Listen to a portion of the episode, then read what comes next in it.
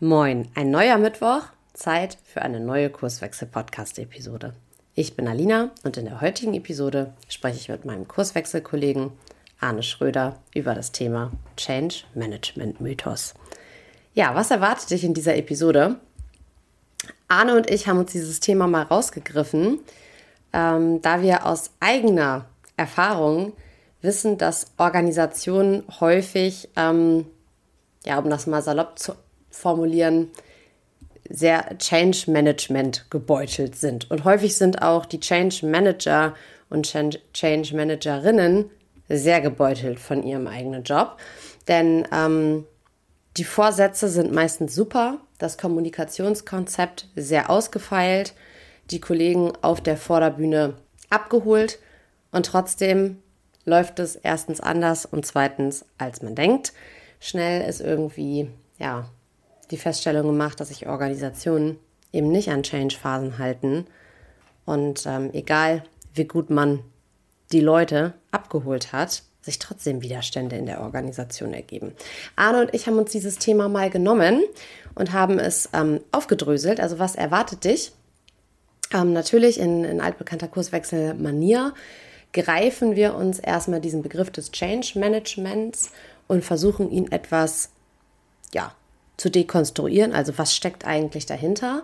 Und dann geht es sehr schnell darum, dass wir eine Hypothese darüber haben, warum eigentlich so viele Change-Vorhaben scheitern. Und wir ähm, erörtern die Frage, ob Menschen eigentlich wirklich so veränderungsunwillig sind, wie es ihnen häufig in der Literatur unterstellt wird. Ich wünsche dir ganz viel Spaß beim Hören der neuen Podcast-Episode und bin gespannt, wenn du Feedback oder andere Perspektiven drauf hast, melde dich gerne bei uns. Da freuen wir uns drüber. Also Ohren angespitzt. Ich wünsche viel Spaß beim Hören und bis dann. Du den Kurswechsel Podcast.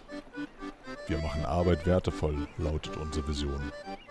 Im Podcast sprechen wir über lebendige Organisationen, den Weg dorthin und die Nutzung von modernen Arbeitsformen. Mach mal. Mach ich mal, ne? Moin los. und herzlich willkommen im Kurswechsel-Podcast. Hier ist der Arne von den Kurswechslern.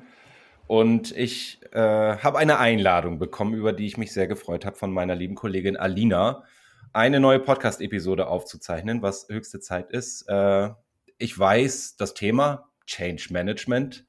Ähm, ich weiß aber nicht, was du dir dabei gedacht hast, Alina. Schlag doch mal auf. Ja, erstmal danke äh, fürs, fürs Annehmen der Einladung. Ähm, das Thema Change Management hängt bei uns ja schon relativ lange im Episoden-Backlog. Und irgendwie war jetzt mal der Zeitpunkt reif, dass wir darüber sprechen. Du weißt ja, in meinem äh, Vorleben hätte ich jetzt fast gesagt, also in der Zeit vor Kurswechsel, hatte ich ja die Rolle als ähm, Change Managerin inne und ja, habe da nicht nur nicht nur positive Erfahrungen gesammelt und ja, deswegen möchte ich das Thema heute mit dir ein bisschen aufdröseln, weil meine Erfahrung immer ist, wenn wir durch ähm, Unternehmen laufen und man, man trifft da auch Change Manager oder diejenigen, die so primär das Label haben, sich um Veränderungen in der Organisation zu kümmern, dass da auch ganz viel Frust ist, weil es häufig einfach nicht klappt. Und ich weiß nicht, wie das bei dir war, ob du an der Uni, Change Management ist ja auch was, was ähm, bei den Psychologen ja ganz viel irgendwie besprochen wird da wird auch immer mitkommuniziert, 80 Prozent der Change-Vorhaben scheitern und dass es deswegen besonders gut ist, ne, sich darauf vorzubereiten und so weiter und so fort. Und auf diese ganzen Themen möchte ich mich heute mit dir stürzen. Und ähm, genau, die Episode heißt ja nicht umsonst Change Management Mythos. Wir zeigen am Ende vielleicht auch nochmal auf, wie kann man das auch anders betrachten. Und insofern, ja, freue ich mich, dass wir darüber heute schneiden. Dann lass uns doch mal so, ja, du hast recht, so wer, wer Arbeits- und Organisationspsychologie studiert, der kommt nicht wahrscheinlich, also ich kann jetzt nur von meinem Studium sprechen, aber wahrscheinlich ist das, ist das allgemeingültig nicht drumrum, sich mit Change Management zu beschäftigen. Und äh, lass uns doch mal anfangen. Ich habe fast das äh, so, so stark wie noch nie das Bedürfnis, mit einer begrifflichen Klärung anzufangen. Mach das bitte. was, was ist denn eigentlich Change Management? Und jetzt äh, habe ich ja den klugen Move gemacht, dass ich dir die Frage gestellt habe. oh Mann, ey. Ja, also kurz ins, ins äh, Definitionshandbuch geguckt, würde man sagen, dass Change Management eigentlich die Umsetzung ausgewählter oder konkreter Maßnahmen ist, um, ja, ich sag mal, Unternehmensbereiche von einem Status quo zu einem Zielzustand zu bewegen. Ja, also es ist in Abgrenzung zum Beispiel ähm, zur Prozessoptimierung, würde man sagen, es bezieht sich halt nicht nur auf Prozesse, sondern zum Beispiel auch auf, auf ganze Strukturen, ähm, die da eben drüber hinausgehen. Mal so ganz, ganz platt. Mhm.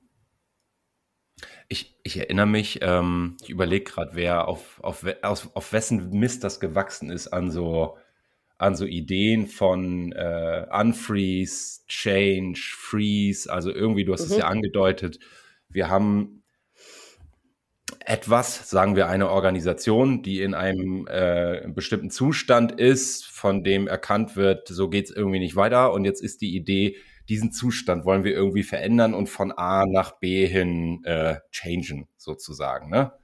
Das heißt, ich muss irgendwie diese Organisation in Bewegung bringen, also diesen Change einleiten. Das ist jetzt nicht äh, mein Selbstverständnis, sondern so das, was ich äh, äh, im Kopf behalten habe, was so allgemein darunter zu verstehen ist. Und durch diese Change-Phase hindurch geht es hin zu einem neuen Zielzustand. So, so sehr vereinfacht. Es gibt ja wahnsinnig viele Modelle und das war jetzt sehr oberflächlich, aber das ist so Change Management. Die Idee von wir bewegen von A nach B nach gewissen Methoden vielleicht auch, ne? Genau, und da hast du jetzt schon äh, gerade was sehr Zentrales angesprochen. Du hattest eben äh, gesagt, im Rahmen von Phasen. Ja, man bewegt sich da so durch Phasen. Und ähm, das ist, glaube ich, auch woher so ein bisschen mein Trauma rührt, weil ich sehr schmerzhaft erleben musste. Das sage ich ja auch immer, dass sich Organisationen nicht so an Change-Phasen halten. Also was ist der Gedanke, wenn, ähm, wenn wir jetzt von Phasen reden? Ähm, zu jedem, in Anführungszeichen, vernünftigen Change-Management gehört ein dahinterliegendes Prozessmodell. Da gibt es ganz unterschiedliche Modelle. Ähm, das Modell, was mir am besten vertraut ist, ist das sogenannte ADGAR-Modell. Ich weiß gar nicht genau, von, von wem das ist. Weißt du das, Arne? Nee, aber ich atme schwer. Mach mal weiter. Ich kenne das auch. ja, das ist heute auch ein bisschen ähm, eine, eine Podcast-Episode zur gemeinsamen Traumabewältigung. Nein, also Spaß beiseite. Das Modell ist von, von Jeff Hyatt. Ich habe es hier gerade nochmal in den, in den Notizen nachgeguckt. Und ähm, das bezieht sich primär darauf, wie man einen Change-Prozess sozusagen gestaltet, um die Mitarbeiterin eben auch ähm, ja, durch diese Veränderung, und ich benutze dieses Wort jetzt ganz bewusst, ähm, mitzunehmen. So. Und das ist ein Fünf-Phasen-Modell und es startet quasi damit, dass man zunächst einmal die Awareness, also das Bewusstsein für die, ja, für die Notwendigkeit der Veränderung ähm, herstellt. Ne? Also daran anknüpfend sind häufig so, ähm, ja, Methoden wie man setzt ein vernünftiges Kommunikationskonzept auf, warum der bisherige Zustand nicht so bleiben kann. Dann wird das, äh, wird die Kommunikationsstrategie ausgerollt. Ähm, dann geht man davon aus, dass sich damit alle auseinandersetzen dann gibt's häufig auch noch ähm, irgendwie Sprechstunden, die man dazu machen kann. Also es, da ist erstmal so, diese Organisation soll sozusagen informiert werden. Die Mitglieder in der Organisation sollen informiert werden und sozusagen dafür ein Bewusstsein bekommen, dass diese Veränderung ähm, absolut notwendig ist. Also äh, um das zu ergänzen, prominente Hashtags im Intranet, Kick-Off-Veranstaltungen. Das Kind braucht unbedingt einen Namen. Also der irgendwas, Vorstand was, sagt was, was?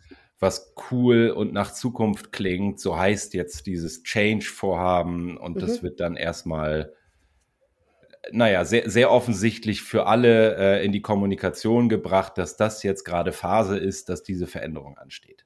Genau, also häufig auch, ne, du sagtest das gerade, Kick-Off-Veranstaltungen, ähm, die Hierarchiehöchsten werden dann natürlich auch ins, ins Boot geholt und sagen was dazu, warum das jetzt ganz zentral ist und so weiter. Also all das. Und dann wird irgendwann die zweite Phase eingeleitet. Ähm, da geht es darum, sozusagen das Desire herzustellen. Ne? Also ähm, den Wunsch, ja, nach dieser Veränderung eben auch zu wecken. Ähm, Näheres wird dazu häufig gar nicht beschrieben, aber im Prinzip soll man die Mitarbeitenden, ja, ich sag mal, in den, ja, in den Austausch bringen, man soll nochmal, ja, wie sage ich das, ein bisschen dafür sensibilisieren, dass dieser, ja, dass diese Veränderung auch gut und richtig ist und dass sie es jetzt auch tatsächlich wollen. Also das hat auch was damit zu tun, dass man sagt, der Ist-Zustand soll jetzt quasi abgelehnt werden, ne? dass man so ein bisschen auch da einen Druck äh, in die Organisation reingibt. Genau. Hast du da noch was zu ergänzen zu dem Desire? Ich find, nee. Nee, also ich, ich äh, äh, sag mir, gib mir ein Signal, wann der richtige Zeitpunkt ist, meinen Zynismus zum Ausdruck Ja, ähm, als ich damals in, in meiner Rolle als äh, Change Managerin mit diesem Modell vertraut gemacht wurde, war ich ja noch, äh, noch jünger und noch naiver sozusagen, mhm. habe ich mhm. mich an der Stelle halt schon gefragt, also deswegen ist, ist gerade durchaus ein bisschen Zeit für Zynismus, mh, hm, wie stelle ich jetzt die Seier her, wenn irgendwie im Konzern 5000 Leute sind? Wie, wie mache ich das? Ich kann die ja nicht alle kennen das war so das erste Mal, wo ich irgendwie so ein dumpfes Störgefühl hatte, dass das irgendwie, also, ja. Ich mach mal weiter. Mach, mach mal weiter, ja. Dritte Phase, Knowledge, also Wissen vermitteln, ähm, um den Change eben auch umzusetzen.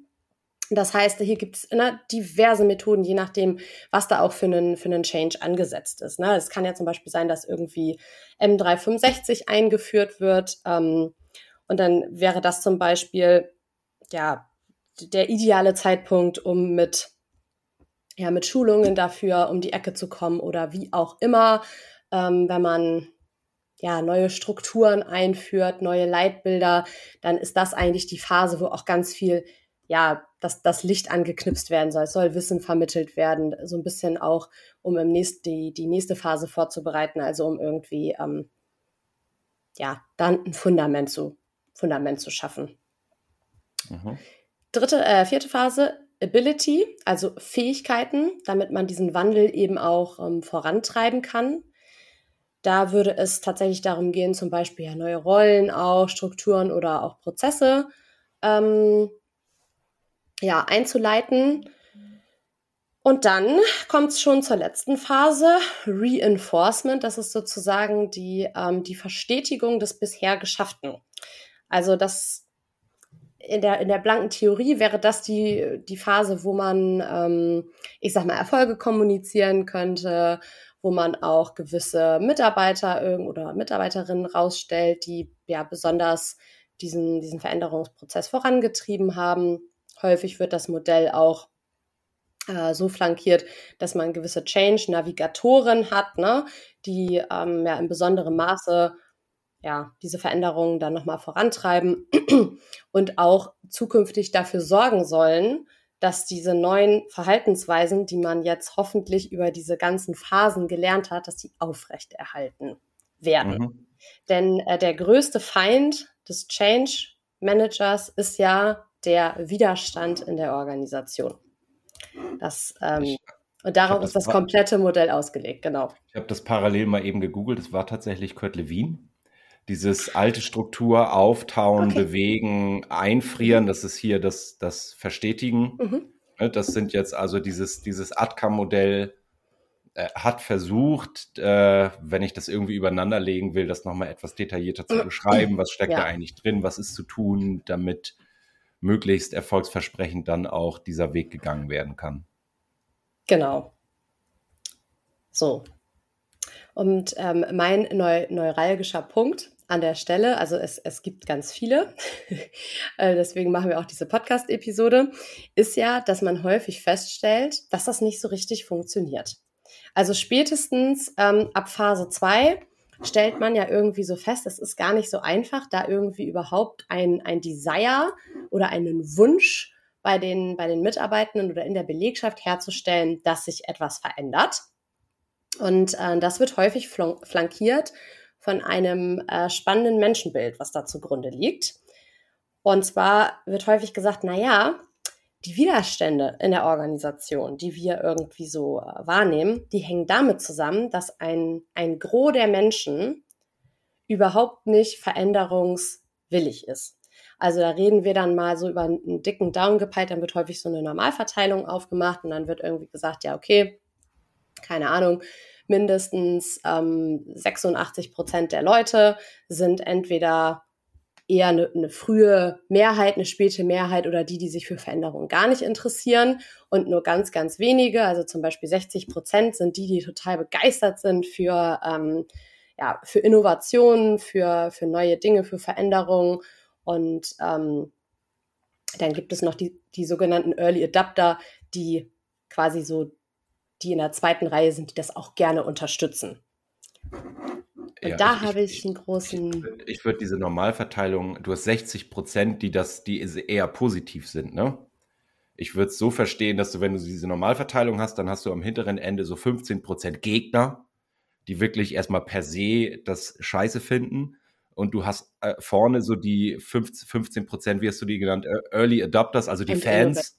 Mhm, die sind, genau. die, das sind auch äh, vielleicht von ihrem Persönlichkeitstyp Leuten, die einfach Veränderung per se geil finden, weil es anders wird. Völlig egal, völlig egal warum und so, so hey, hier ist was los, cool. Und dann habe ich ja so den, den dicken Bauch in der Mitte, 60, 70 Prozent, die ich auch nochmal unterscheiden würde zwischen, zwischen Leuten, die erstmal vielleicht etwas zurückhaltender sind, beobachten und aber durchaus aufgeschlossen und Leuten, die das alles mitgehen wollen, aber denen ist wichtig, zeig mir erstmal, dass das funktioniert. Mhm. Genau. So die Theorie. Ich bin, ich bin in diesem Menschenbild unterwegs. Ich vertrete jetzt nicht meinen Standpunkt, sondern so ist das zu verstehen, ne? Genau, also so ist das zu verstehen. Und wenn man quasi so die, den mittleren Bauch und die hinteren zusammennimmt, also die, die gar keine Lust auf Veränderung haben und so diesen mittleren Teil, dann landet man irgendwie, ich würde sagen, ungefähr, ja, keine Ahnung, bei, bei 86 Prozent wo man sagt, ah, okay, also jetzt in dieser, in diesem Bild gesprochen, das sind die, wo wir uns darauf einstellen müssen, dass da Widerstände kommen und dass ähm, ja diese Change-Vorhaben häufig scheitern. Deswegen ist das ganz, ganz wichtig, dass wir irgendwie äh, vernünftig kommunizieren, dass wir die Leute, ich bleib noch mal in diesem Bild, mitnehmen, abholen, dass wir ein Desire wecken, dass wir sensibilisieren. Und da steckt ja auch ähm, packen wir mal so ein bisschen den, den Zynismus zur Seite, da steckt ja auch äh, was durchaus Positives hinter, was mich an der, an der Stelle so stört. Ich frage mich immer, okay, wenn uns unterstellt wird, also uns Menschen, dass wir so schlecht da drin sind, uns anzupassen und mit Veränderungen umzugehen, wie gestalten wir denn dann unser, unser Leben außerhalb der Arbeit? Mal davon ab, wie haben wir die, die letzten 100.000 Jahre irgendwie überlebt und uns an Veränderungen angepasst. Also da kam ja auch niemand mit dem Bus vorbei und hat gesagt, ey, wir müssen mal hier die Leute abholen, da kommt eine wichtige Veränderung. Also ich bin jetzt gerade sehr, sehr spitz, ähm, auch sehr bewusst, weil mich das ein bisschen aufregt, weil in der Kommunikation, insbesondere auch in, in großen Konzernen, ähm, vielleicht aber auch gar nicht nur, da ja häufig mitschwingt, die Leute sind eigentlich nicht fähig, sich anzupassen und das müssen wir übernehmen. Das ist ja sehr, ähm, eigentlich ist es sehr paternalistisch, ne? Also ich weiß nicht, was ja. das so bei dir macht. Ich, ich, äh, ich habe gerade die Idee, mich mal sehr positiv diesem ATKA-Modell gegenüberzustellen. Ja, mach mal bitte. Und, und wenn ich, wenn ich, äh, wenn ich jetzt so als Vertreter dieses Modells äh, das höre, was du gerade gesagt hast, dann könnte ich ja sagen, naja, Alina, dann hast du die Awareness-Phase noch nicht abgeschlossen. Also wenn die Leute nicht in den Bus, wenn die Leute nicht in den Bus einsteigen, dann ist das nicht gut gelaufen. Und, und das, ähm, ich, wir, wir alle sind ja kein Fan von, von Change-Modellen, äh, also weil schon Change Management ja ein Oxymoron ist, aber wenn ich, wenn ich das so nehme, und bleibe mal dabei, das Ganze positiv zu sehen, dann kann ich sogar sagen, ja, Awareness ist wichtig. Mhm. Also warum soll es dir jetzt als Mitarbeitende in einem Unternehmen äh, logisch und sinnvoll erscheinen, dich an irgendeinem Change, an irgendeiner Veränderung beteiligen, wenn du das Gefühl hast, also wenn du keine Awareness dafür hast, wenn du das Gefühl hast, das macht gar keinen Sinn, ich weiß nicht warum, mhm. finde ich, finde ich unsinnig. Insofern ist, ja, Awareness muss geschafft werden. Die Frage ist, ob es dazu notwendig ist, dass äh, in so einer Top-Down-Kommunikation ich dir erklären muss, warum jetzt Veränderung notwendig mhm. ist, weil das ist ja das, wo du so mit diesem Alltagsbeispiel, wie konnten wir Menschen äh, eigentlich überleben, wir einfach mit Umwelteinflüssen sozusagen Reizen konfrontiert waren, wo wir festgestellt haben, oh, da passiert gerade was und ich muss irgendwie einen Umgang mhm. damit finden, sonst, sonst äh, bin ich abgehängt sozusagen. Mhm. Ja. Ähm, ja, danke auf jeden Fall, dass, dass du äh, gerade nochmal so die Gegenposition aufgemacht hast. Ähm, total. Und deswegen meinte ich auch eingangs, da steckt ja durchaus auch ein positiver Gedanke drin, ne? dass ich sage, okay, es kommt da jetzt was anderes, ich möchte das Unternehmen so gut wie es mir irgendwie ähm, möglich ist, darauf vorbereiten, dass da jetzt was passiert. Ähm, und was ich halt an der Stelle so spannend finde, ist, dass man immer davon redet, dass man, da gibt es ja auch diesen, diesen Spruch, ne, Betroffene zu Beteiligten machen und so weiter. Das ist ja auch ein ganz netter Gedanke. Die Erfahrung in der Praxis ist trotzdem, dass das nicht gut funktioniert. Und die Frage ist ja, warum? Weil meine Erfahrung an der Stelle ist auch, dass man sich dann halt überlegt, okay, was hat ich in der Rolle als Change Manager irgendwie nicht gut genug gemacht? Was ist an den Leuten verkehrt? Warum haben die das noch nicht gut genug verstanden?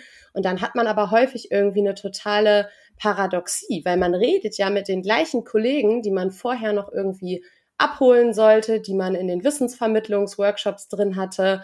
Und auf der Hinterbühne, wie wir immer sagen, an der Kaffeemaschine, merkt man auf einmal so eine ganz andere Dynamik und denkt sich so, ey, wir haben doch eigentlich alles besprochen und warum klappt es denn trotzdem nicht? Was spricht denn dagegen, obwohl wir uns doch eigentlich alle committed haben, dass der Change so wichtig ist? Und ja, da möchte ich gleich mit dir einmal hin. Da genau. steckt ja so ein bisschen die Annahme drin. Also wir als hier Unternehmensspitze, die darüber entscheiden kann, dass jetzt so ein Change stattfindet, wer auch immer alles dazu gehört, äh, haben total erkannt, was da draußen los ist und was wichtig ist fürs Unternehmen aber unsere Mitarbeitenden, die sind ja ein bisschen doof. Ich mach das mal spitz, ne? Ja, mach mal. Und deswegen muss man denen das in aller Breite und immer wieder äh, in konstanter Überkommunikation erklären, warum es jetzt wichtig ist, diesen Change mitzumachen. Mhm. Und da bin ich dabei, wie, wie tick ich eigentlich als Mensch? Also wann, wann entsteht eigentlich Awareness bei mir? Ich habe gerade ein ganz blödes Beispiel im Kopf, ich bringe das aber mal. Wenn das hier Sonntag an der Tür klingelt und da stehen zwei Menschen und wollen mit mir über die Bibel reden weil sie sagen, irgendwann, irgendwann geht die Welt unter und wenn du in unseren Club nicht eintrittst und hier in den Bus steigst jetzt, äh, dann bist du dem Ende geweiht. So, und die mhm. wimmel ich dann ja äh, freundlich, aber bestimmt ab. Mhm. Und genau das passiert ja in Unternehmen auch, wenn jemand sagt, hier ist der Bus, steig ein oder wir sind dem Ende geweiht, dann sage ich erstmal ja, danke, aber nein, danke. Also, was will ich sagen? Solange ich nicht erlebe, da ist ein Problem, was Veränderungen notwendig macht, äh, kriege ich das auf einer Ebene von, von Logik gar nicht hin. Das heißt, und ich komme jetzt auch zu der Lösung, wie, wie wir ja denken und auch arbeiten, ist, äh, es darf Menschen in Organisationen zugemutet werden, sie mit den Problemen der Umwelt zu konfrontieren, weil dafür sind sie da, Danke. Ne, mit diesen Problemen ja. umzugehen. Genau, und, und mir lag eben noch ähm, etwas auf der Zunge. Jetzt ist es mir aber kurz entfallen, hoffentlich kommt es gleich wieder. Nee, kommt's nicht. Aber ist auch nicht schlimm. Aber ja, du hast vollkommen recht. Man darf Menschen das, das zumuten. Und, ah, genau, jetzt kommt's wieder. Das Ding ist halt, dass man ja häufig feststellt, wenn man diese Change-Initiativen anstößt, ne, dass die Leute in den Organisationen an der Kaffeemaschine sagen so, boah, geh mir weg, das ist jetzt die nächste Sau, die durchs Dorf getrieben wird. Und das hatten wir 2009 schon mal vor. Da ist es auch gescheitert. Ey, lass mich meine Arbeit machen. Und das ist ja auch genau das, worauf du gerade hinaus wolltest. Ähm, wir hatten ja auch mal darüber gesprochen, dass im Prinzip Widerstände in Organisationen gegen Change-Vorhaben vielleicht auch einfach eine kluge Immunreaktion sind, dass man sagt, nee, man hat in der Vergangenheit gelernt, das führt zu nichts, das lenkt mich von der Arbeit ab und vielleicht ist das gerade die bestmögliche ähm, Reaktion, die die Menschen da hervorbringen kann, weil sie gelernt haben in der Vergangenheit, ey, das bringt nichts. Das ist ganz viel Schall und Rauch, aber das, das löst keins meiner Probleme in der täglichen Arbeit. Ja, also ja. genau, also wenn, wenn Leute sagen, lass mich mit deinem Change-Projekt in Ruhe, ich habe hier jeden Tag echte Kundenprobleme zu lösen und es ist anstrengend genug, das gut hinzukriegen, ja, dann sind die nicht zu blöd oder äh, auch nicht irgendwie per se widerständig, sondern äh, dann ist es durchaus wert, mal zuzuhören, was sind denn das für Probleme, die du da zu lösen hast und werden wir mit dem Change-Vorhaben, was wir da jetzt irgendwie konzipiert haben, dem überhaupt gerecht? Mhm. Also und dann bin ich bei der Frage, und die sollte ja immer gestellt werden, äh, wofür müssen wir uns eigentlich verändern?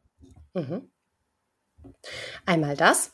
Und das nächste, ähm, woran wir gerade auch schon vor, vorbeigeschlittert sind, als wir so beim Thema Immunreaktion war, wenn ich so einen so Prozess anlege, ne? so, ein, so ein ähm, Ablaufmodell eines, eines Veränderungsvorhabens, dann schwingt da ja nicht nur ein spezielles Menschenbild mit, sondern auch ein spezielles Bild über Organisationen, nämlich mhm. das Unternehmen als gut geölte Maschine sozusagen. Ne? Also ich kann das durchprogrammieren. Du hast ja auch eben schon gesagt, die da oben, auch wieder am besten Wissen und Gewissen, es geht hier nicht um Management-Bashing, die da oben haben sich das ausgeguckt, dahin soll es verändert werden und dann programmieren wir das durch. Also das ist ja eigentlich so dieser, dieser Gedanke, der dahinter steckt, wenn man glaubt, man kann eine Organisation in diese Phasen drücken. Und die mhm. Realität ist ja, das ist eben keine Maschine, da greift nicht das eine Zahnrad ineinander, sondern man steht davor und denkt sich, ah, die Organisation ist ein Miststück, die macht irgendwie, was sie will und ich kann es gar nicht beeinflussen oder wenig beeinflussen. Und da würde ich gerne mal äh, mit dir jetzt drauf gucken. Ja, ich glaube, das, das, so? das ist schon äh, Reflexionsebene Nummer zwei. Okay. Äh, die, die, der erste Gedanke ist ja äh, so sehr verhaftet in diesem personenzentrierten äh, mhm. Bild. Dann bin ich mhm. wieder beim Menschenbild. Wir haben noch nicht genug Awareness gemacht. Das ist noch nicht genug Desire. Also wir haben dieses, äh, dieses Phasenmodell noch nicht ausreichend bedient. Wir müssen dann noch mal nachlegen. Ne? Scheinbar haben wir, äh, haben, haben alle Organisationen irgendwie in der Mehrheit dumme Menschen, aber wir scheinen ganz besonders dumme Menschen zu haben und deswegen müssen wir jetzt nochmal Trainings machen und Mindset-Schulung und so weiter, damit endlich dieses Desire entsteht.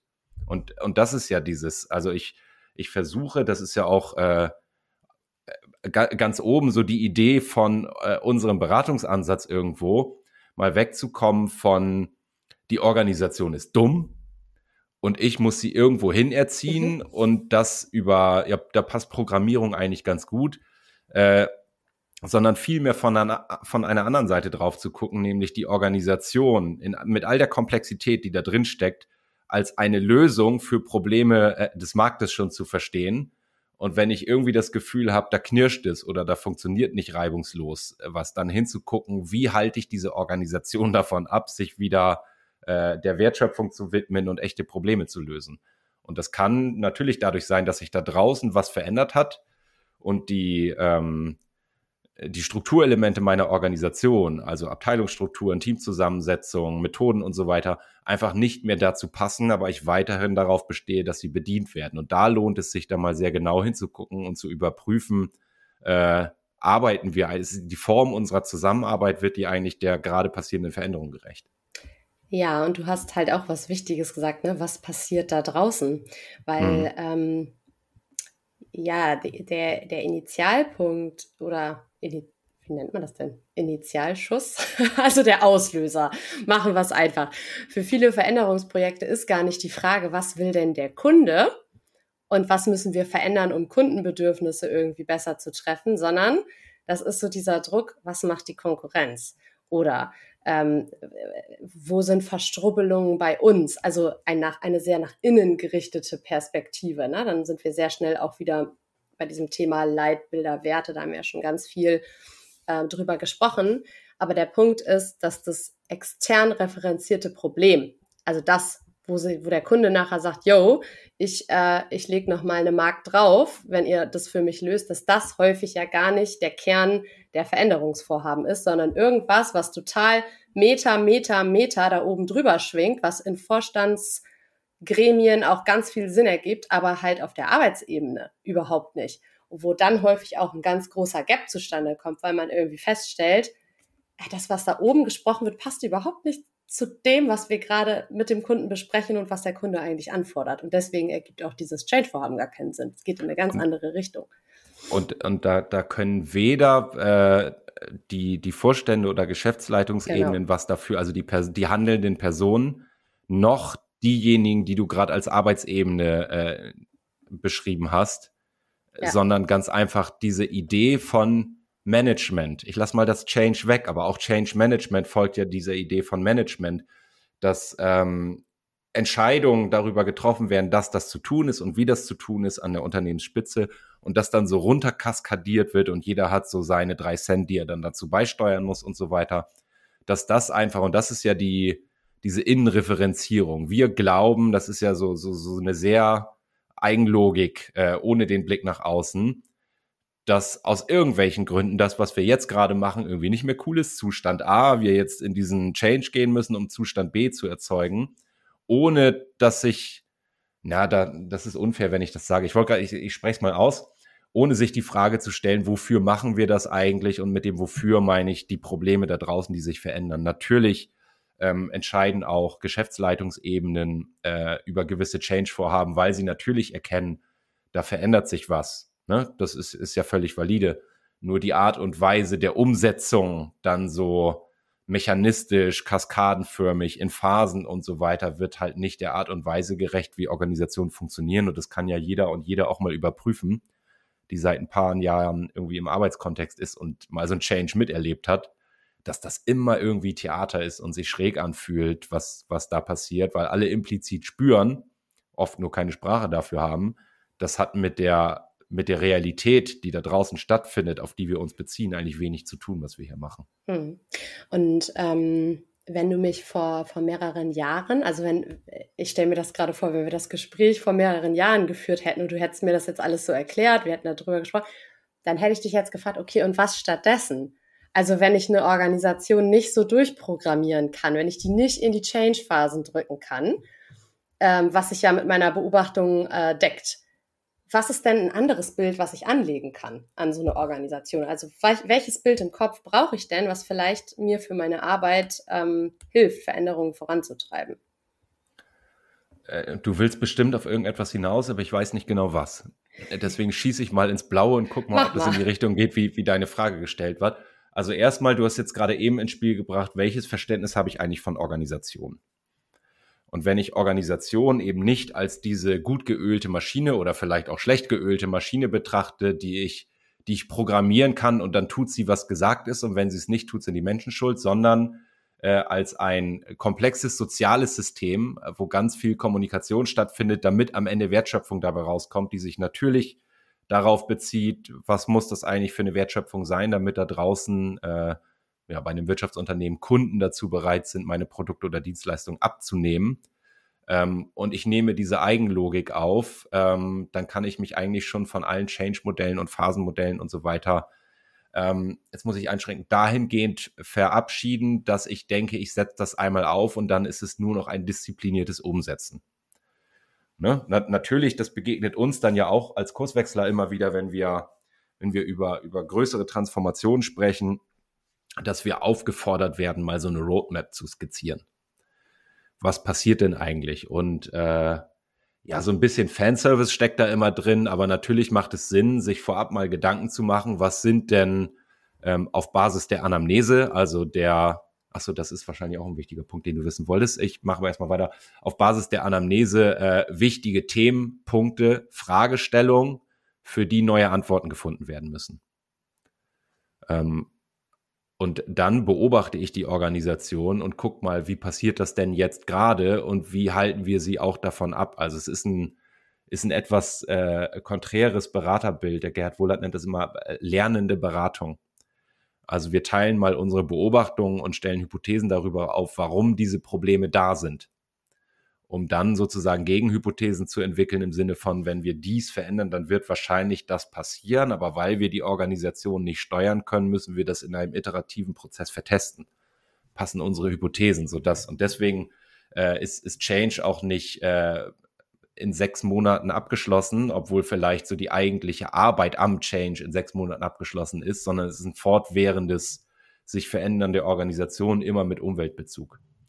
Und da bin ich bei, ich habe das gerade gesagt mit der Anamnese, ich fange nicht aus ideellen Gründen an, eine Organisation zu transformieren, weil jetzt gerade New Work modern ist oder weil es in vor 20, 30 Jahren Lean war oder irgendeine Beratermode, die da so durchgetrieben wird und ich habe Angst, ich verpasse den Zug, wenn ich das jetzt nicht mitmache, sondern ich äh, stelle die umgekehrte Frage. Also ich bleibe mal bei diesem New Work Beispiel, was gerade, wenn New Work die Lösung ist, was ist das Problem, was gelöst werden soll. Und damit fangen wir an, die Probleme herauszuarbeiten und auf dieser Basis äh, oft auch eher in, dann bin ich da bei dem Begriff äh, Organisationsentwicklung, ein Problem nach dem anderen aus dem Weg zu räumen. Und das hat oft, fast immer heute mit auch strukturellen Veränderungen zu tun. Aber die Transformation ist das, was am Ende das Ergebnis ist und nicht das, was ich am Anfang in den Plan geschrieben habe. Ja, genau. Also ich wollte insbesondere darauf hinaus, wie wir auf Organisation gucken. Das ist mhm. halt, ähm, ja, unsere liebe Kollegin Franzi sagt ja immer, das ist wie so ein, wie sagt sie das immer, äh, eigenständiges Tierchen sozusagen, was ein Eigenleben hat. Also es ist halt nichts, was ähm, ja eine gut geölte Maschine ist, was ich durchprogrammieren kann, wo Rädchen ineinander greifen, wo sich etwas runterkaskadieren lässt, sondern, du hattest das ja eben auch gesagt, was eigentlich ein soziales System ist, was aus Kommunikation besteht und wo ich, ich sag mal, ähm, Angebote starten kann, aber ich kann nicht bestimmen, was nachher umgesetzt wird oder ähm, ja, was sich davon auch erfüllt. Also, was, was will ich damit sagen? Ich beobachte oft, dass es so diese, diese zwanghafte Haltung teilweise schon gibt, dass man Dinge reingibt in Unternehmen und sich dann am Ende ärgert und sagt, warum klappt das denn einfach nicht? Ja, und das hat halt genau was damit zu tun, dass ja jedes Unternehmen als soziales System seine, wir sagen dazu, kommunikative Eigenlogik hat auch aufgrund der Kultur, der, also der Lerngeschichte des Unternehmens. Und ich kann, wenn ich etwas reingebe, als, als Information zum Beispiel, dann kann ich nicht bestimmen, was dieses soziale System daraus macht. Und das erklärt auch manchmal, weshalb ich zum Beispiel in einigen Unternehmen äh, mit der Aussage, ja, wir müssen die Leute mitnehmen, voll ins Schwarze treffe, weil alle sagen, ja, ist total positiv belegt. Und wenn ich in einem anderen Unternehmen sage, zum Beispiel bei Kurswechsel, wir müssen die Leute mitnehmen, dann führt das ein bisschen zum Schmunzeln, weil wir eine andere Lerngeschichte haben und sich das sozusagen anders, ja, wir assoziieren das anders, ja. Das ist ja auch Teil unseres sozialen Systems. da muss man halt immer ein bisschen aufpassen, dass man, finde ich, nicht in dieses, in dieses Zwanghafte reingeht, sondern dass man sich sehr bewusst ist, ähm, dass man eigentlich immer nur Angebote machen kann, Experimente machen kann, hast du ja gerade gesagt, wo man so ein soziales System mit irritiert und sagt, ah, hier könnte ein neuer Impuls sein, mal gucken, ob dir das hilft, deine Probleme zu lösen. Da zoomen wir ja sehr stark weg von der Perspektive des Einzelnen, auf die diese Change-Modelle so abheben. Awareness, Desire beim Einzelnen herstellen, im einzelnen Kopf. Eher hin zu, was passiert zwischen den Leuten? Was müssen wir, was müssen wir dem sozialen System eigentlich anbieten, den Leuten für Angebote machen, damit was anderes daraus entstehen kann. Also da sind wir gar nicht zwischen den Ohren beim Einzelnen, sondern zwischen den Menschen im Kommunikationssystem. Und das ist ein ganz anderer Schnack. Ich, ich versuche das mal ganz praktisch zu machen, ne? Bitte. Also, äh, also ich, ich, ich, ich versuche das, weil, weil ich finde, Change, wenn ich das denn so nennen will, ist was total praxis- und realitätsnahes. Eigentlich schon, ja. Also klar ist da, sind da viele Bücher drüber geschrieben worden, aber äh, wie kann das aussehen? Was kann das, äh, was kann das bedeuten? Typisches Problem wird uns immer wieder äh, erzählt, übergreifende Zusammenarbeit. Wir haben so viele wichtige Projekte, wo übergreifend Leute zusammenarbeiten möchten und so richtig machen die das nicht oder es klappt nicht so gut und so weiter. So, und was ist jetzt die Irritation? Was, oder was, was tue ich als Kurswechsler? Ich gehe mal hin und äh, gucke mir die, die Form der Zusammenarbeit an. Wie findet denn diese übergreifende Zusammenarbeit statt? Ne, und dann, ich, ich bringe jetzt ein sehr plakatives Beispiel, weil das total einfach eigentlich ist in der Logik. Dann gucke ich hin und frage mal, wie ist denn diese Arbeit organisiert? Ach so, äh, ganz klassisch, es gibt äh, funktionale Abteilungen, also äh, Einkauf, Service, Vertrieb, Produktion und so weiter. Und die alle sollen jetzt zusammen in einem Projekt irgendwie ein neues Produkt an den Markt bringen oder irgendwas entwickeln und so weiter. Ähm, das heißt, ich habe jetzt so diese klassische Matrix, Projekt- und Linientätigkeit. Jetzt haben die Leute zwei Chefs, sitzen so ein bisschen zwischen den Stühlen und äh, wie man das so professionellerweise, ich mache Anführungsstriche gerade, in so einem Unternehmen macht, sitzen natürlich die Leute mindestens einmal im Jahr mit ihrem Linienvorgesetzten zusammen und sprechen über Jahresziele und das Vorankommen und so weiter. Und das bezieht sich, weil ja auch mein Linienvorgesetzter sein Bereichsziel hat, natürlich auf den Bereich. Mhm. Und jetzt bin ich quasi als Doppelagent unterwegs und soll noch in diesem Projekt irgendwie übergreifend arbeiten, stelle aber fest, für mich persönlich lohnt es sich nur, wenn ich meine Bereichsziele oder die Bereichsziele meines Vorgesetzten erreiche. Ne? Und außerdem haben die anderen das auch alle mit anderen Zielen und wir kriegen uns ganz schwer nur zusammen terminiert und so weiter. Was haben wir gemacht? Wir haben genau da mal den Finger in die Wunde gelegt und mal äh, die, die krude Hypothese aufgestellt, dass äh, Abteilungsdenken an diesen Abteilungen mit der ganzen Logik, die da dranhängt, also Ziele, Bonifizierung und so weiter liegen könnte. und haben jetzt aber nicht äh, das ganze Unternehmen umgeräumt, sondern gesagt, gibt uns mal das, gebt uns mal das nächste Projekt. Das das ist eins, das wichtig ist. Ne? Und die Hypothese aufgestellt, wenn wir für dieses Projekt äh, nur für die Laufzeit des Projektes die Linie äh, streichen für die Leute, die dort mitwirken. Also diese ganze Logik, Linienvorgesetzter, Zielvereinbarung und so weiter, sondern deren Hauptjob dieses Projekt ist und dann auch äh, crossfunktional zusammengesetzt, wie man so schön sagt, also abteilungsübergreifend. Die Leute werden jetzt ein richtiges Team, die zusammengehören und nicht das eigentliche Abteilungsteam haben. Dann werden die wahrscheinlich viel, viel schneller, weil diese Anreize, sich entgegen des Projektziels zu verhalten, nicht mehr da sind. So, was ist passiert? Von der üblichen Projektlaufzeit von, ich weiß es nicht, acht, neun Monaten ist dieses Projekt runtergegangen auf, ich weiß es nicht, drei Monate, vier Monate oder so. Und das haben wir ins Schaufenster gestellt und plötzlich war Awareness da. Mhm. Hat ja auch ein Problem gelöst, ne? Ja, es hat ein, es hat ein echtes, äh, äh, extern referenziertes Problem ja. gelöst.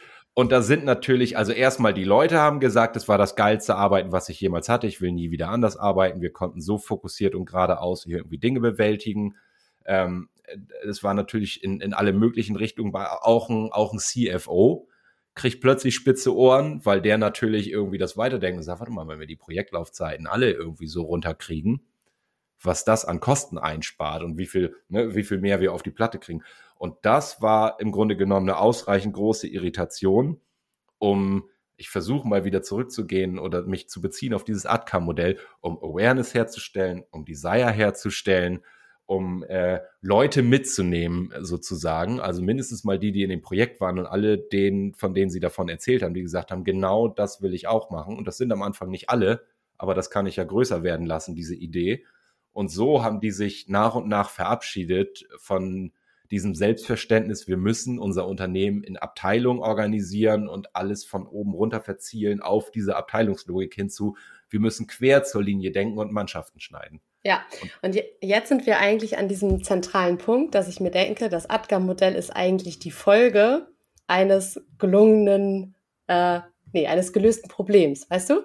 Also wenn ich ein gelöstes Problem habe, dann stellt sich all das ein, was das ADGAR-Modell sozusagen als Voraussetzung für gelingende Veränderungen ähm, annimmt. Aber es ist eigentlich die, die Folge. Also es weckt Begehrlichkeiten, wenn ein Problem gelöst worden ist. Aber wenn ich kein Problem löse, dann ist es eigentlich ähm, ja so ein bisschen dieses Kämpfen um Windmühlen. Dann muss ich die Leute irgendwie tot sensibilisieren und sie werden nicht verstehen, warum soll ich mich jetzt da irgendwie einbringen. Es verändert ja nichts für mich. Und das finde ich eigentlich irgendwie eine, eine wichtige Erkenntnis auch. Und, und das Problem ist, aber deswegen, deswegen passiert das in vielen Organisationen, dass ja die Leute, die da mitgenommen werden sollen, so weit weg sind von den, von den Problemen des Marktes und sich eigentlich nur noch, wenn sie sich so selbst regulieren, auf wann habe ich gut gearbeitet, wann habe ich genug gearbeitet, dann ist der einzige Mechanismus dafür, die sie, den sie dafür haben, die intern vorgegebenen Ziele. Das heißt immer der Blick nach innen oder der Blick nach oben. Das heißt, diese, dieses Problem verstehen, diese, diese eigentlich notwendige Awareness, die in meinem Beispiel, was ich gerade gebracht habe, dieses Team dann hatte, weil sie Probleminhaber waren, die ist in den meisten Organisationen überhaupt nicht herstellbar aufgrund dieser Struktur. Aber es braucht dieses extern referenzierte Problem, damit es funktioniert. Absolut. Und ich finde, das ist eigentlich gerade ähm, eine gute Einflugsschneise, weil ich würde mich jetzt nach wie vor immer fragen, wenn ich jetzt als, als Change Managerin noch unterwegs wäre, ja, was denn dann stattdessen, ähm, dass wir vielleicht mal die Einflugschneise zu den äh, Kurswechselprinzipien nehmen. Machen wir. Ähm, ja, also die Kurswechselprinzipien. Genau, wir haben, äh, Arne hat es ja eben auch schon gesagt, oder du hast ja eben auch schon gesagt, ähm, wir haben ja eigentlich nicht sowas wie, wie so eine Art Phasenmodell oder so. Ne? Also natürlich bieten wir das äh, immer mit an, wenn danach verlangt wird, kommunizieren dann aber auch immer mit. So wie wir es hier aufschreiben, wird es nicht, äh, wird es nicht passieren. Und vor dem Hintergrund haben wir eigentlich Prinzipien, an denen wir uns lang orientieren und ein Gesetz. Und das Gesetz heißt, macht Arbeit wertevoll. Und ähm, das steckt ja auch bei uns im, im Kurs Wechsel Claim. Wir machen Arbeit wertevoll, aber genau das gilt auch, wenn wir irgendwie in Organisationen gehen, dass es halt so wichtig ist, dass wir diesen Wertschöpfungs Bezug eben auch haben. Also nicht einfach Veränderungen anstoßen, weil es die Konkurrenz gerade auch tut oder weil das gerade fancy ist, weil alle New Work betreiben, sondern stellt euch die Frage, was macht das eigentlich mit unserer Wertschöpfung? Weil die Grundannahme immer ist, wenn Menschen wirklich an einem Problem arbeiten dürfen, und wertschöpfungsbezogene Arbeit ist immer Arbeit an einem echten Problem, dann wird das auch cool und dann wird es auch auf einer anderen Ebene wertevoll. Möchtest du weitermachen? Und, und, ja, nee, das ist, das ist deshalb ein Gesetz. Genau. Äh, weil, also wenn das, was auch immer wir tun oder was auch immer ihr tut in euren Organisationen, äh, nicht vielversprechend und aussichtsreich ist äh, hinsichtlich der Frage, verbessert das die Wertschöpfung, also die Arbeit, die wir hier machen, ähm, dann ich will jetzt nicht so ganz absolut gehen, äh, mir fällt aber kein Fall ein, wo ich sagen würde, ja, dann lohnt es sich trotzdem, gewisse Dinge zu verändern, weil das, also darum geht's letztendlich. Und das ist, ohne die, den Ausflug jetzt zu machen, da haben wir genug Episoden äh, gemacht, was ist geil für die Menschen? Also aus humanistischen Gründen ist es total gut, wenn ich sie jeden Tag Selbstwirksamkeit erleben lasse und dafür müssen sie ihre Arbeit gut machen können. Also, und wenn, wenn das nicht gegeben ist, äh, dann ist die Wahrscheinlichkeit sehr, sehr hoch, dass viel, sehr, sehr viel Beschäftigung und Theater stattfindet, aber keine echte Veränderung. Und deshalb äh, ist das vorstehend das Gesetz. Genau. Und ähm, da auch nochmal ganz wichtig, ich finde, das hat ja ähm, Herr Sprenger so toll formuliert, dass er gesagt hat, Arbeit ist immer Arbeit für andere, sonst ist es Beschäftigung. Ne? Also mhm. da auch nochmal so dieser Blick nach außen. Es geht darum, was will der Kunde? Holt den Kunden zurück in euer Unternehmen, diese Kundenorientierung und Zentrierung. Nicht, was schon immer passiert ist, nicht die Prozesse, die schon immer da sind, weil die früher mal geholfen haben, sondern was, was tut sich da draußen gerade? Und ähm, das erste Prinzip ist Problemverständnis vor Lösungsfixierung. Mhm. Und da sind wir ja genau an dem Punkt, den du auch eben schon angesprochen hast, ne? dass eigentlich vor, jedem, vor jeder Veränderung erstmal stehen muss, was wollen wir hier eigentlich, also was ist eigentlich das Problem? Wenn du sagtest vorhin, wenn New Work die Lösung ist, was ist das Problem dazu? Und mhm. häufig ist es genau umgedreht. Deswegen ja auch dieses Beispiel, was du gerade gebracht hast. Also das ist ganz, ganz zentral. Genau. Willst du weitermachen oder so? Ich will jetzt hier nicht so durchrauschen, aber mach mal. Ich muss mir die mal immer aufrufen. Äh. Ja, dann mache ich weiter. Also, nee, nee, nee, ja, doch, mach mal weiter. Genau, dann wertevolle Lösungen vor Projektsteuerung. Also da steckt natürlich ganz stark drin, ähm, dass alle Planung oder Priorisierung nichts hilft, wenn, naja, die Lösung nicht wertschöpfungsorientiert ist. Ne? Also auch da wieder sehr stark dieser Bezug. Fragt den Kunden, redet mit dem Kunden, setzt euch mit dem hin und dann ähm, kann man irgendwie einen Rahmen aufsetzen für Zusammenarbeit, aber nicht vorher irgendwas planen, koordinieren, ähm, wenn sich da draußen ganz viel tut. Wohl wissend, und das steckt ja auch in, de, in dem ersten Prinzip drin mit dem, mit dem Problemverständnis. Ähm, ihr, ihr, also diejenigen, die uns schon länger verfolgen, die werden wissen, wir unterscheiden immer zwischen komplizierten und komplexen Problemen. Wenn ich ein kompliziertes Problem habe, dann kann ich das auch eher steuern. Dann kann ich das auch eher planen und priorisieren. Aber wenn der Markt da draußen tobt und nicht stillhält, dann ist es halt ähm, Essig mit der Steuerung. Das wird mir nicht weiterhelfen. Deswegen muss ich mir da andere, ähm, ja, andere Möglichkeiten überlegen, damit umzugehen. Und, und was da ja auch drin steckt, ist ja, also wenn wir das mal auf Change Management beziehen, äh, wir haben das eben gesagt, also es wird uns dann ja auch abverlangt, baut jetzt mal so ein, so eine Roadmap oder ein Phasenmodell. Das tun wir ja auch, weil aus unserer Erfahrung heraus gewisse Dinge einfach äh, besprochen werden müssen. Ähm, aber wohlwissend, äh, wir setzen das mal so auf und das wird sich verändern, während wir das tun.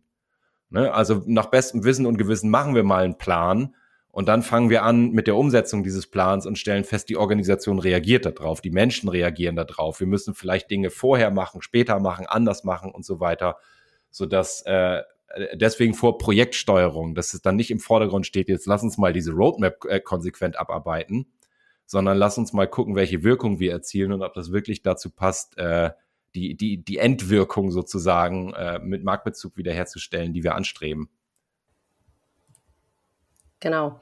Marktwirkung ist dann auch ähm, wieder das Stichwort für das nächste. Ne? Das ist ähm, das dritte Prinzip, motivierende Rahmenbedingungen statt anreizender Fluchtverhinderungssysteme. Also es geht gar nicht darum, äh, den Leuten noch den nächsten Bonus zu zahlen, den schicksten Firmenwagen dahinzustellen oder keine Ahnung, 35 Tage Urlaub einzuräumen, sondern, du hattest es ja vorhin auch schon mal gesagt, ähm, dafür zu sorgen, dass ich auf der Arbeit Selbstwirksamkeit erlebe. Und das erlebe ich am ehesten, wenn ich ein konkretes Problem löse. Das äh, Selbstwirksamkeit erlebe ich selten, wenn ich meine Reisekostenabrechnung ähm, ja, ausfülle. Das sehr, sehr selten.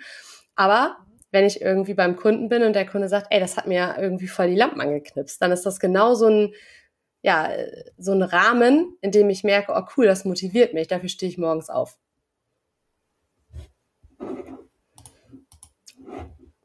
Hast, ja? Weiter? weiter? weiter? Ja. Mach mal. Dann, äh, ich muss auch hier mal eben auf meinen Spicker gucken. Genau, Höchstleistungsnetzwerke vor Wissensinseln und Machtmonopolen.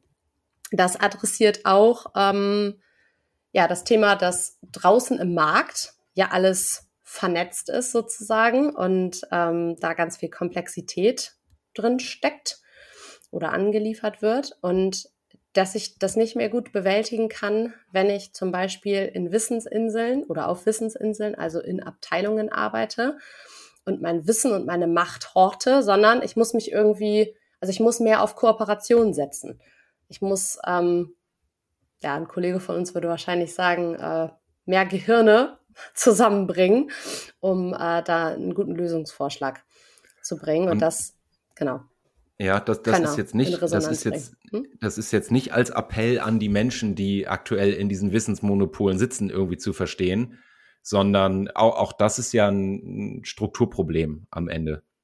Ne? Und dass, dass ich einfach schaue, ähm, wie wir sagen ja immer, eine Organisation hat mehr als die eine Struktur, die ich in so ein Organigramm male, sondern sowieso die, die Vernetzung der Mitarbeitenden untereinander, die dann oft äh, an, dem, an dem eigentlichen Kommunikationsweg, der vorgegeben ist, vorbeilaufen, viel mehr hinzugucken, wie passiert Kommunikation eigentlich wirklich, also wirklich und auch förderlich für das, was gemacht werden soll und dem auch Raum zu geben. Und da steckt dann auch drin, äh, zuzulassen, also das ist ganz viel äh, Dezentralitätsgedanke, ne? Äh, so, so ganz trennscharf sind die ja auch nicht. Also hört, hört auf, das alles durchsteuern zu wollen, sondern fangt an, da wo es komplex ist, äh, auch den Raum zu geben, dass da innovative neue Ideen entstehen können.